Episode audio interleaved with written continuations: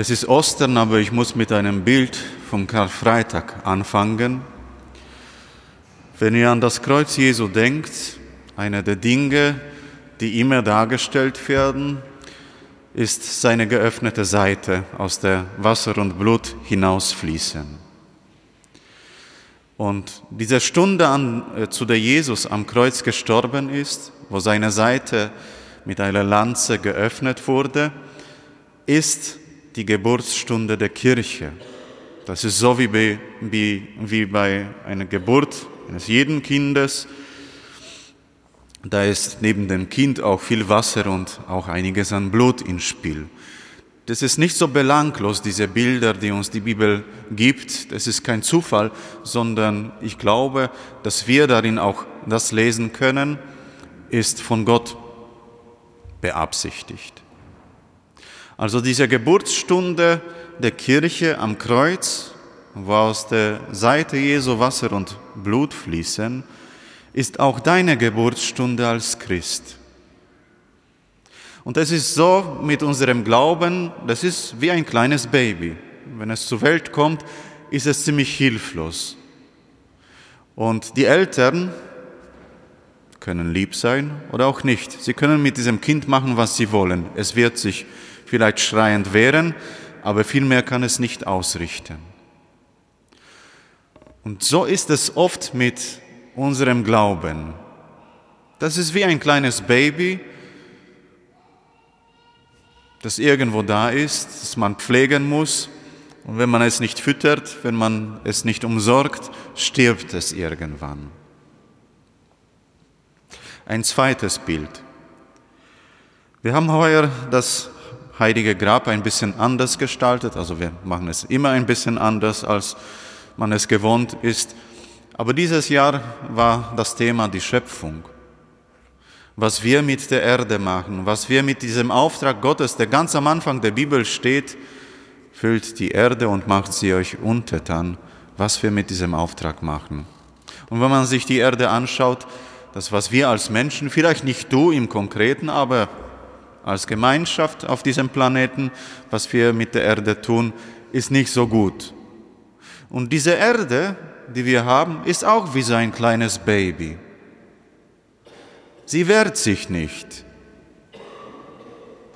Sie wehrt sich echt nicht.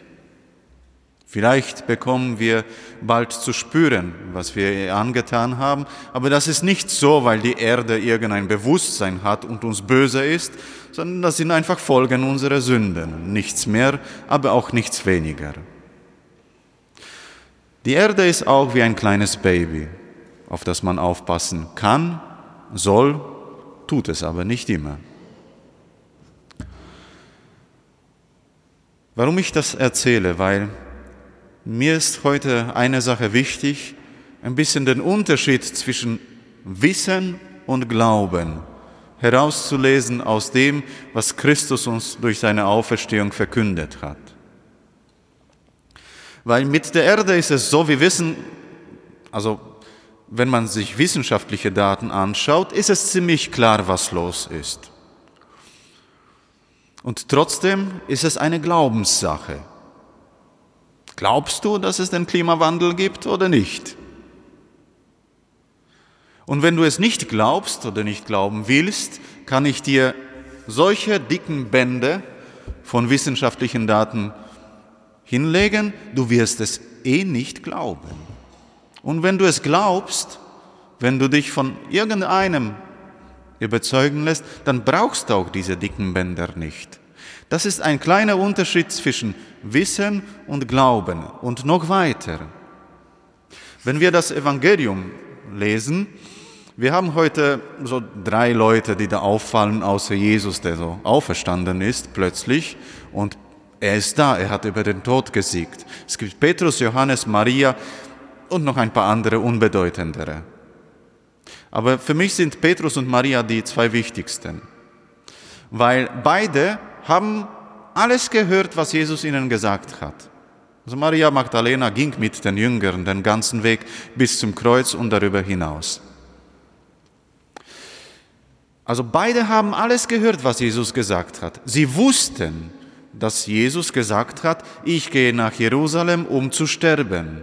Ich werde am dritten Tag auferstehen. Sie wussten es alles und trotzdem glaubten sie es nicht. Besonders an Petrus können wir das ablesen. Die Evangelien berichten nicht so viel über Maria Magdalena. Aber bei Petrus sieht man das, also er konnte es echt nicht glauben, dass Jesus jetzt sterben wird.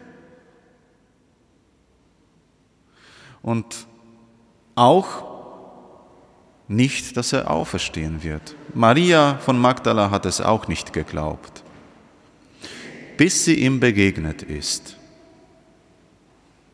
Dann konnte sie glauben. Das zeigt uns eines, also Glaube ist vor allem eine Gnade, wie uns der Katechismus lehrt. Nichts anderes, also ein Geschenk, den Gott uns gibt. Und wenn du nicht glauben kannst, heißt das noch lange nicht, dass dich Gott damit nicht beschenkt, sondern dass du es nicht annimmst. Es kann gute Gründe dafür geben, es kann schlechte Gründe dafür geben. Manchmal kann man nicht glauben. Es ist so. Ich will nicht sagen, dass es gut ist, aber so ist das Leben manchmal. Manchmal kann man glauben, manchmal nicht. Aber Glaube ist ein Geschenk. Und noch einmal zurück zu der Erde. Wir wissen ganz genau, wenn man sich verschiedene Studien anschaut, wir müssten jetzt radikal unsere Lebensweise ändern. Wirklich, wir müssten radikal unsere Lebensweise ändern, damit wir, also der Erde Schaden ist vielleicht der falsche Ausdruck, weil die Erde wird die Menschen überleben, also da habe ich keine Angst, aber damit wir darunter nicht leiden als Menschen und die Natur, was wir der Erde angetan haben. Wir wissen es ganz genau. Deswegen gibt es diese lustige Konferenzen alle paar Jahre, wo Klimaziele vereinbart werden, die niemand einhält. Wozu auch? Ne? Das kostet ja alles Geld. Waffen kosten auch Geld. Aber wir wissen es ganz genau und tun als Gesellschaft würde ich sagen, nichts. Wir bemühen uns hier oder dort, da eine Photovoltaikanlage, da ein bisschen Windkraft, da Wasserkraft, ja, schön Strom haben wir. Alles andere verpesten wir mit unseren Autos und mit der Industrie. Aber wir wissen ganz genau, was wir machen sollten. Wissen alleine ist nutzlos.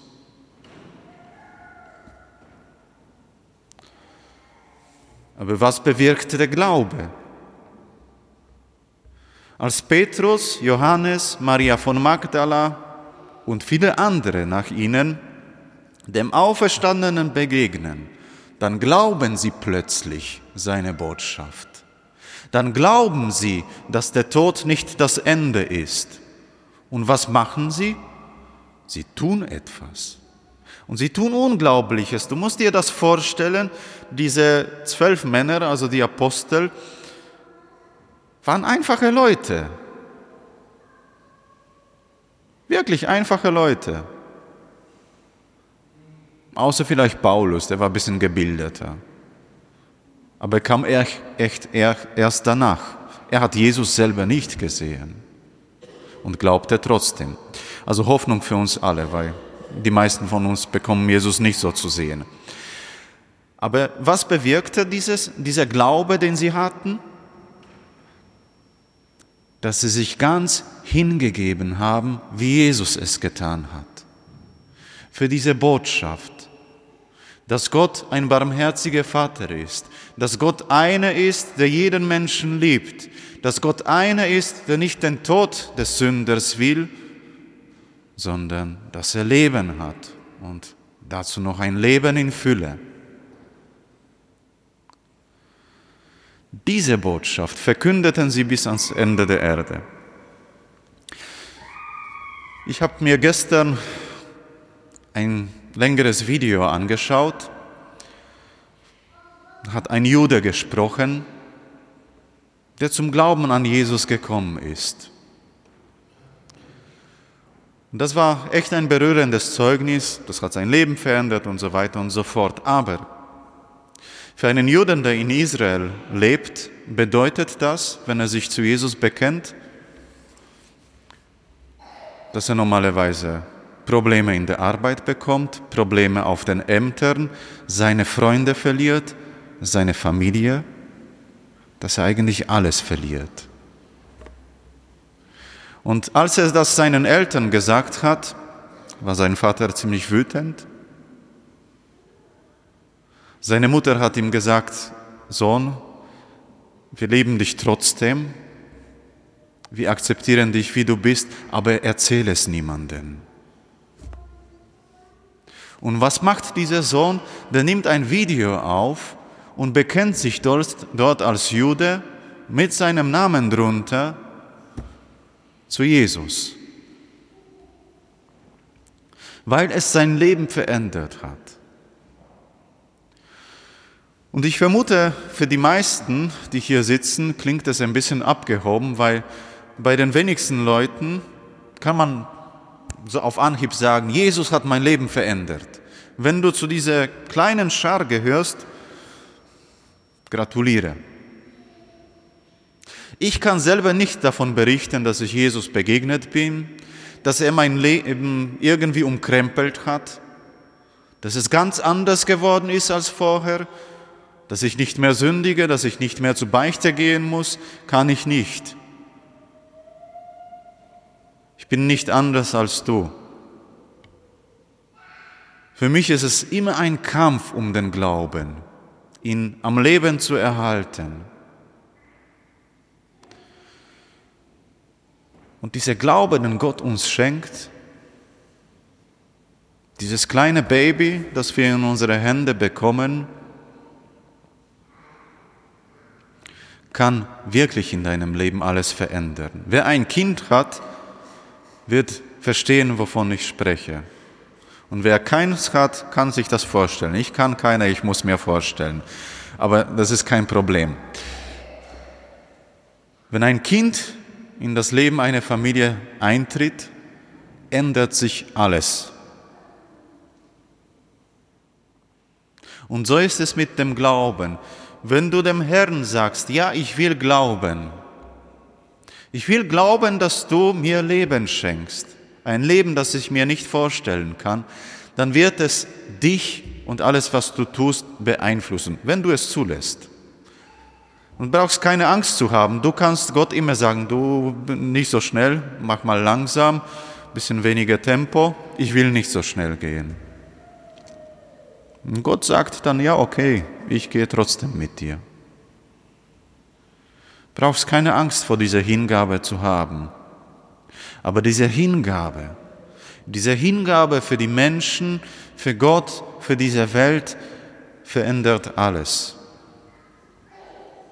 Und es geht jetzt nicht darum, diese Welt besser zu machen, als wir sie angetroffen haben, als wir geboren wurden. Das ist ein guter ethischer Grundsatz, den jeder befolgen sollte. Aber für uns Christen bedeutet es viel mehr. Wir sollen vor allem diese frohe Botschaft von der Auferstehung Jesu, dass der Tod nicht das Ende ist, in die Welt hinaustragen. Ich weiß nicht, ob ihr solchen Menschen begegnet seid, die alle Hoffnung verloren haben. Ich hatte das Glück oder Unglück, einigen in meinem Leben begegnen, die alles schon aufgegeben haben, die keine Hoffnung mehr haben. Wie trostlos solch ein Leben sein kann.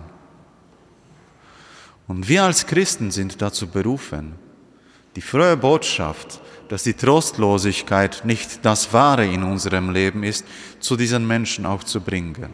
Und wenn du vielleicht so eine bist, dann möchte ich dir sagen, gib nicht auf, weil Gott dich nicht aufgegeben hat, so wie er Jesus im Grab nicht aufgegeben hat. Er hat ihn aus dem Grab gehoben, damit wir glauben können an einen Gott, der über alles gut ist, der über jeden von uns seinen Segen ausspricht. Das ist, was ich meine, wenn ich jemanden frohe Ostern wünsche. Nicht, dass es schönes Wetter gibt oder gutes Essen oder nette Treffen. ist alles wichtig, sondern dass du glauben kannst. Und deswegen sage ich euch noch einmal heute oder vielleicht das erste Mal, wer mich noch nicht gesehen hat, frohe Ostern. Jesus ist auferstanden.